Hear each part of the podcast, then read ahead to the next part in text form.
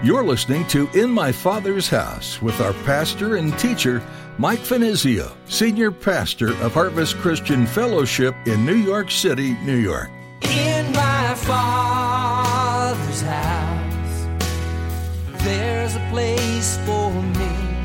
In my Father's house, where I long to be. Oh, my heart will not be troubled. Remember what you said. You'll return that I might live in my Father's house. With all the iniquity abounding everywhere, why first afflict the people of God? That's the question. Well, simply because God knows his people, the church, is the first line of defense against evil. And that's why we exist to be an influence for righteousness. As the Bible uh, describes us, we are the salt of the earth. We are a candle. We are a light that is set upon a hill. You don't have to be an expert in the strategies of war to know that taking out the leaders of an army can deal a very effective blow, even when no one else is harmed. As we fight through the spiritual battle that wages around us, we see the same thing happening on that level. As Pastor Mike will warn in today's message, when you boldly follow Christ and He works in you to accomplish great things in this world, it's only a matter of time before the enemy takes notice and aims his arrows at you. Now, here's Pastor Mike in the book of 1 Peter chapter 4 as he begins his message, Suffering for God's Glory.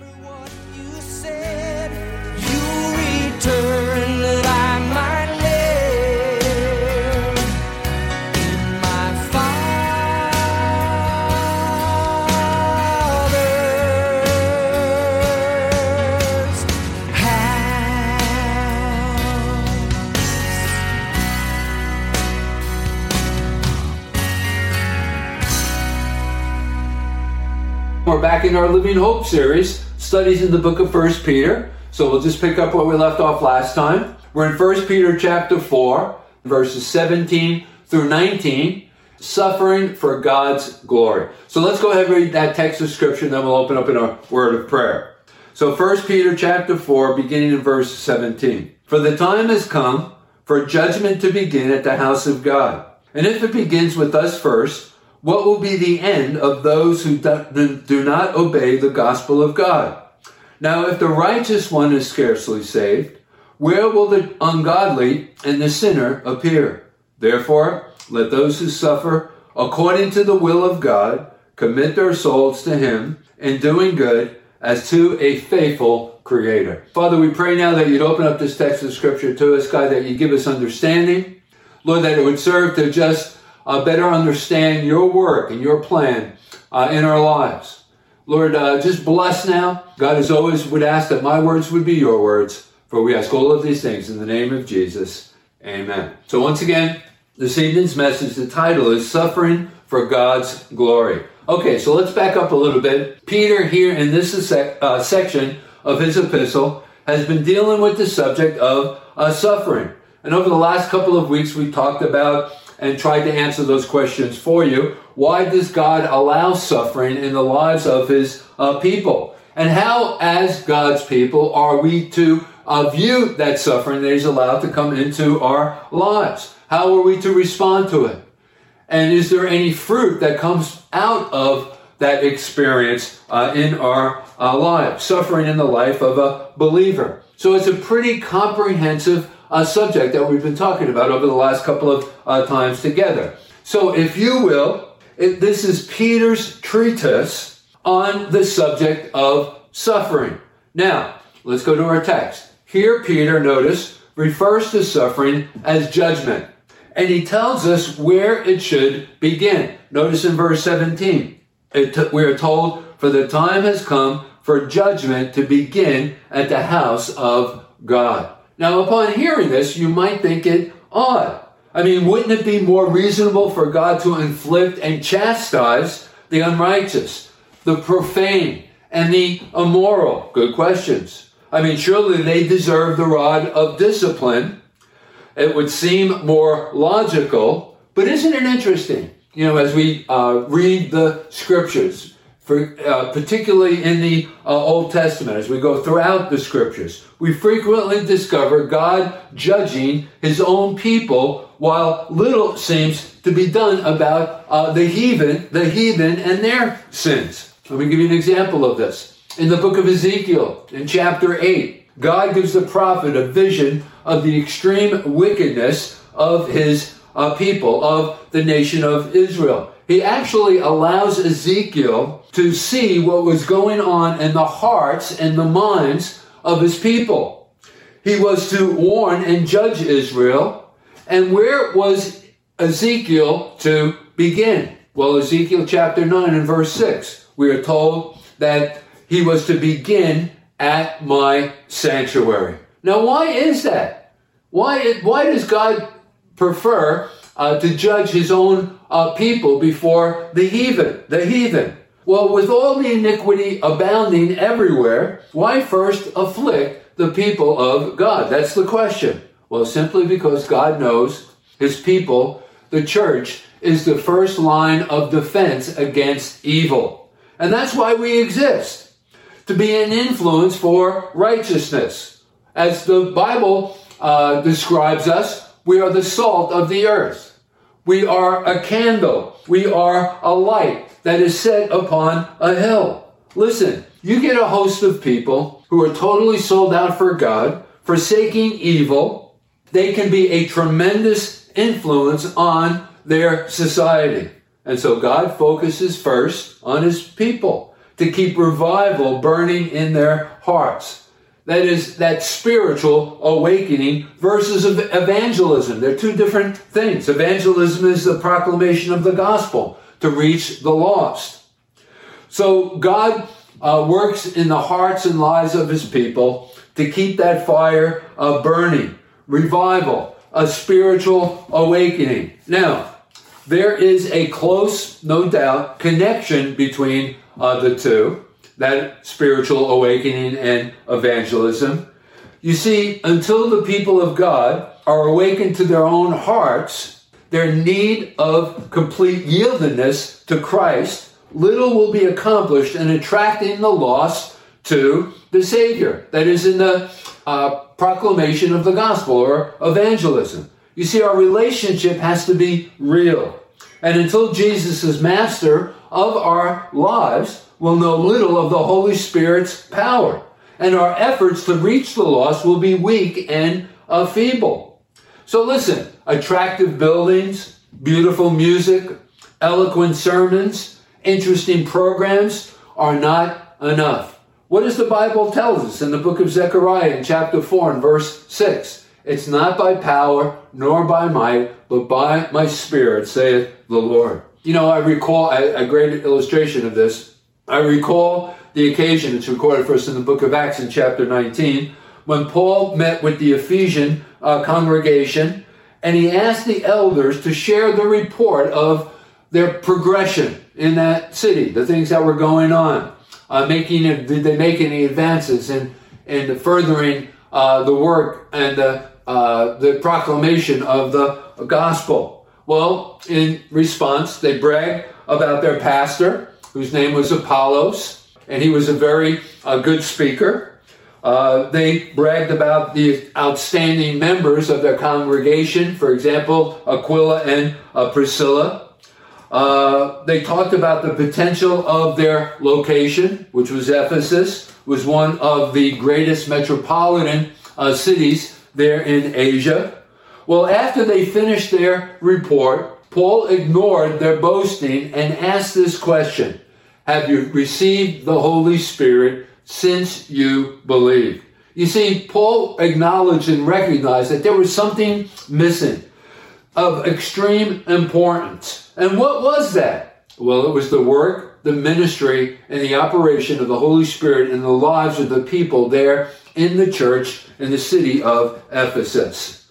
Well, when they got things turned around and they received the baptism of the Holy Spirit, they immediately changed their course and direction. You see, after the Spirit came upon them, they rocked the entire population. Books of magic, we are told, uh, were burned in the city streets. They turned from idolatry. Uh, the major industry of that city was threatened. Uh, remember, that was the uh, city of where they had erected the temple that was dedicated to Diana. And remember, the silversmiths uh, made their uh, all of their money by making these silver statues of, of Diana. It was one of the uh, main uh, occupations of that uh, city. It was the way that they made uh, their money. But now people were coming to Christ and they were no longer buying those statues. They refused to buy replicas of Diana. So they rocked the city. It was all about the ministry and the operation of the Holy Spirit. So the question, have you received the Holy Spirit since you believed? Is our life a demonstration of what God's Spirit uh, can do through someone who is fully committed to the will of Jesus Christ? Hey, listen, don't miss out on this because this is very important. We need to go all the way. Even as Paul encourages us in the book of Ephesians in chapter 5 and verse 18, he says, Be ye filled with the Spirit of God. And listen, I am absolutely convinced that if Christians all over the world were to get on their knees without sham or sanctimony and were to yield completely to the fullness of the Spirit, fervently claiming the promises of God's Word, the entire condition of our civilization could be changed in a period of 24 hours. But before this can become a reality, there must be a judgment. There must be a purging. And it must begin, notice as Peter tells us here in our text, in the house of God. Okay, so therefore, with that understanding, how are we to respond to judgment? Well, simply personal sin must be realized and acknowledged to God and followed by sincere repentance. Let me give you a cross reference, a very familiar cross reference, I'm sure, to many of you, in Second Chronicles in chapter 7 and verse 14. If my people who are called by my name will humble themselves and pray and seek my face and turn from their wicked ways, then I will hear from heaven and will forgive their sin and heal their land. But it is at this point where some Christians fail. They continue to live in defeat as they coddle and pamper their pet sins. Do you have any pet sins? Well, it's time to just turn those things over to God, to confess their uh, our sins, to get rid of our sins. Listen, gang, get the victory. Judge yourself, lest you be judged by God. You know, no wonder so many Christians exert no uh, concerted effort to win the lost to Christ. Why is that? Because they are cold and indifferent to the claims of God in their own hearts and their own lives. How can they hope to be burdened for other people? Here's the problem. In the book of Revelation, in chapter 2, in verse 4, when Jesus is writing to the church at Ephesus, he says, You this was the indictment that he brought against them. You have left your first love. Revelation chapter 2 and verse 4. In other words, you've grown cold to the things that once thrilled you. You've drifted away from the faithful study of God's Word and from fellowship with God in prayer. Neglecting these spiritual exercises has made you prey for sin. Perhaps you've fallen into some sin which is robbing you of the peace and joy you once knew in Jesus Christ. Listen, gang, remember, God sees all things. He can look into your hearts, even as He looked into the hearts through Ezekiel, uh, His people Israel. Can you bear that kind of scrutiny? What does God see? Oh, let Him give you the victory. Make things right. Simply confess to the Lord and judge yourselves. Remember, according to our text, verse 17, for the time has come for judgment to begin at the house of God. Chapter 5, verses 1 through 4. The elders who are among you, I exhort, I who am a fellow elder and a witness of the sufferings of Christ, and also a partaker of the glory that will be revealed. So Peter knew something about eldership, uh, that specific calling that uh, God had uh, given him. So he's passing on uh, some of what he's experienced for himself. Shepherd the flock of God, verse 2, which is among you, serving as overseers, not by compulsion, but willingly, not for dishonest gain, but eagerly, nor as being lords over those entrusted to you, but being examples to the flock. And when the chief shepherd appears, who is Jesus, you will receive the crown of glory that does not fade away. Don't you think that it is pretty interesting that at this point in Peter's epistle, he makes the transition from the subject of fiery trials and suffering, and that's what we've been talking about now over the last couple of the weeks, to transitioning now and addresses the subject of the ministry of elders. Now, why do you think that he has chosen to do that? Well, I think it's because he knew leaders in the church can be a strong, comforting factor and stabilizing force in keeping believers steadfast during those trying periods of time. For example, God uses our lips to encourage them through the study of the Word, through the proclamation of the Word, through our counsel. God uses our hands to help individuals. God uses our hearts to love individuals. And so here he calls upon the leadership community within the local church to rally to this needed ministry. And listen, there are always needs amongst the people who make up our congregations. There are always issues, there are always struggles, there are always problems that need to be dealt with. Now, I want you to go back to our text. Notice there that Peter is addressing the elders. And we can use that word uh, elders interchangeably with other uh, words that we're familiar with. For example, like overseers. In fact, uh, Peter uses that uh, same word uh, there in verse 2. Notice it says, Shepherd the flock of God, which is among you, serving as overseers. Uh, so that word, elders, overseers, can be used interchangeably. Now, this would also include church officers, ministers, laymen who have been entrusted uh, with the oversight of a certain work within the, uh, the church, maybe someone who heads up the men's ministry, or a woman who heads up the women's ministry, or the prayer ministry, or the children's ministry, uh, whatever. But notice here, Peter uh, is addressing those individuals. Now, Peter uh, considers three aspects here in our text of their calling. What are those three aspects? Well, their relationship, their responsibility, and their reward. So let's go ahead and take them in that order. First of all, uh, the elders or overseers relationship. And what we're particularly talking about is the relationship with uh, God, which is so very, very important. That needs to be in place, that needs to be intact. It must be a thriving relationship.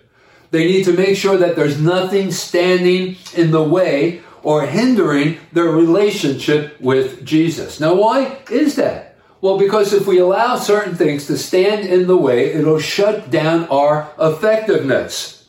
So, our yieldedness to the will of Jesus must be constant and unbroken.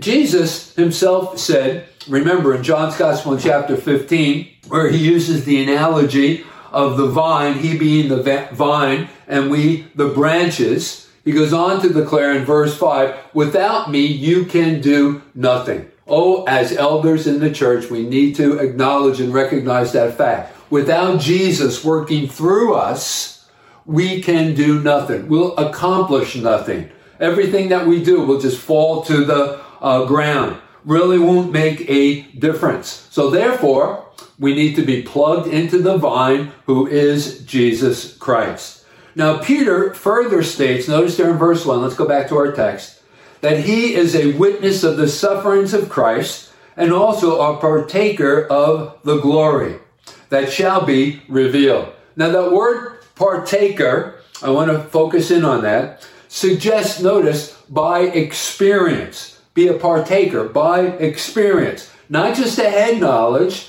but by experience. So the glory of Christ should be evidenced in him or her in a life of complete separation and surrender.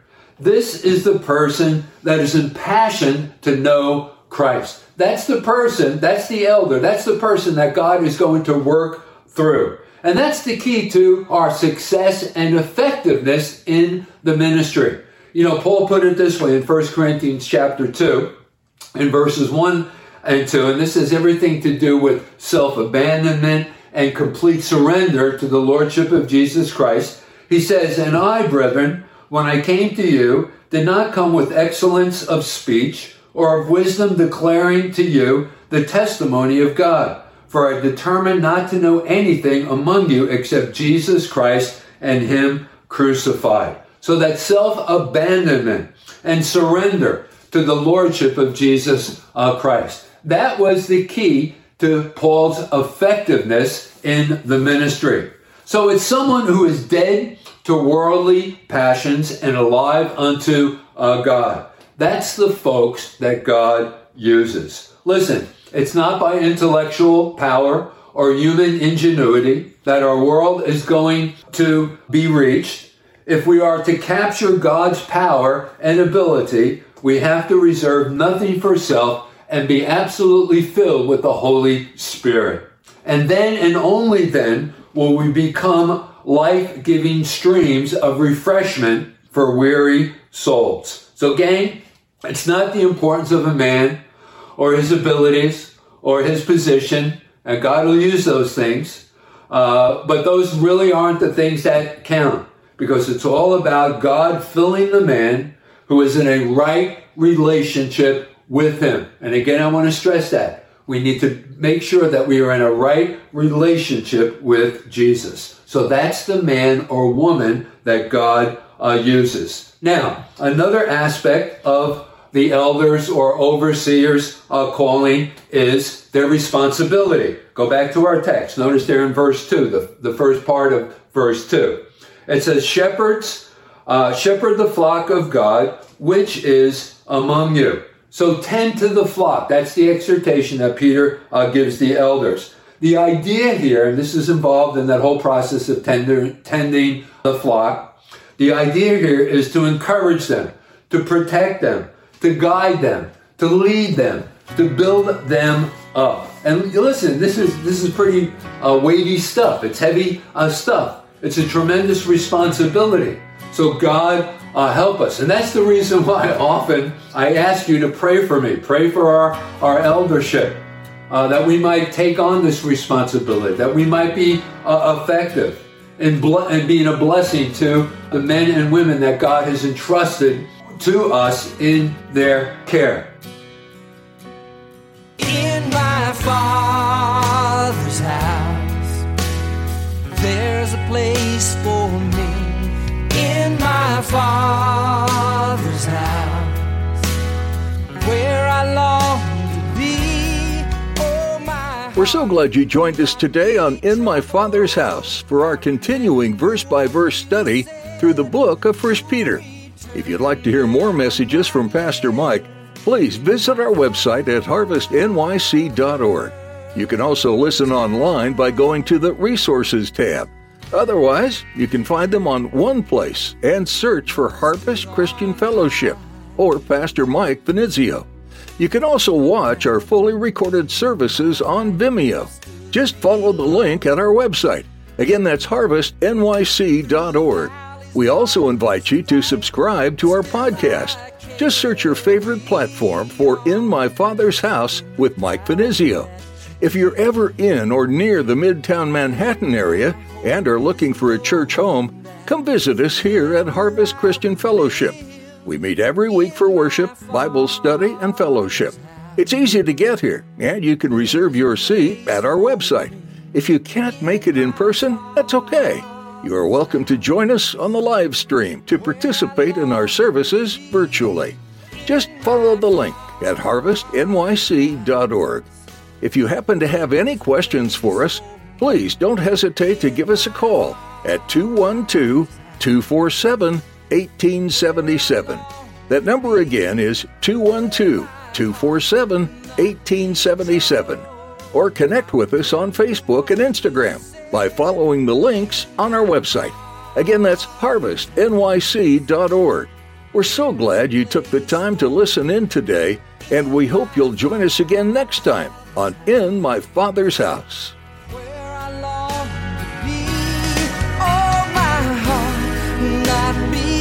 To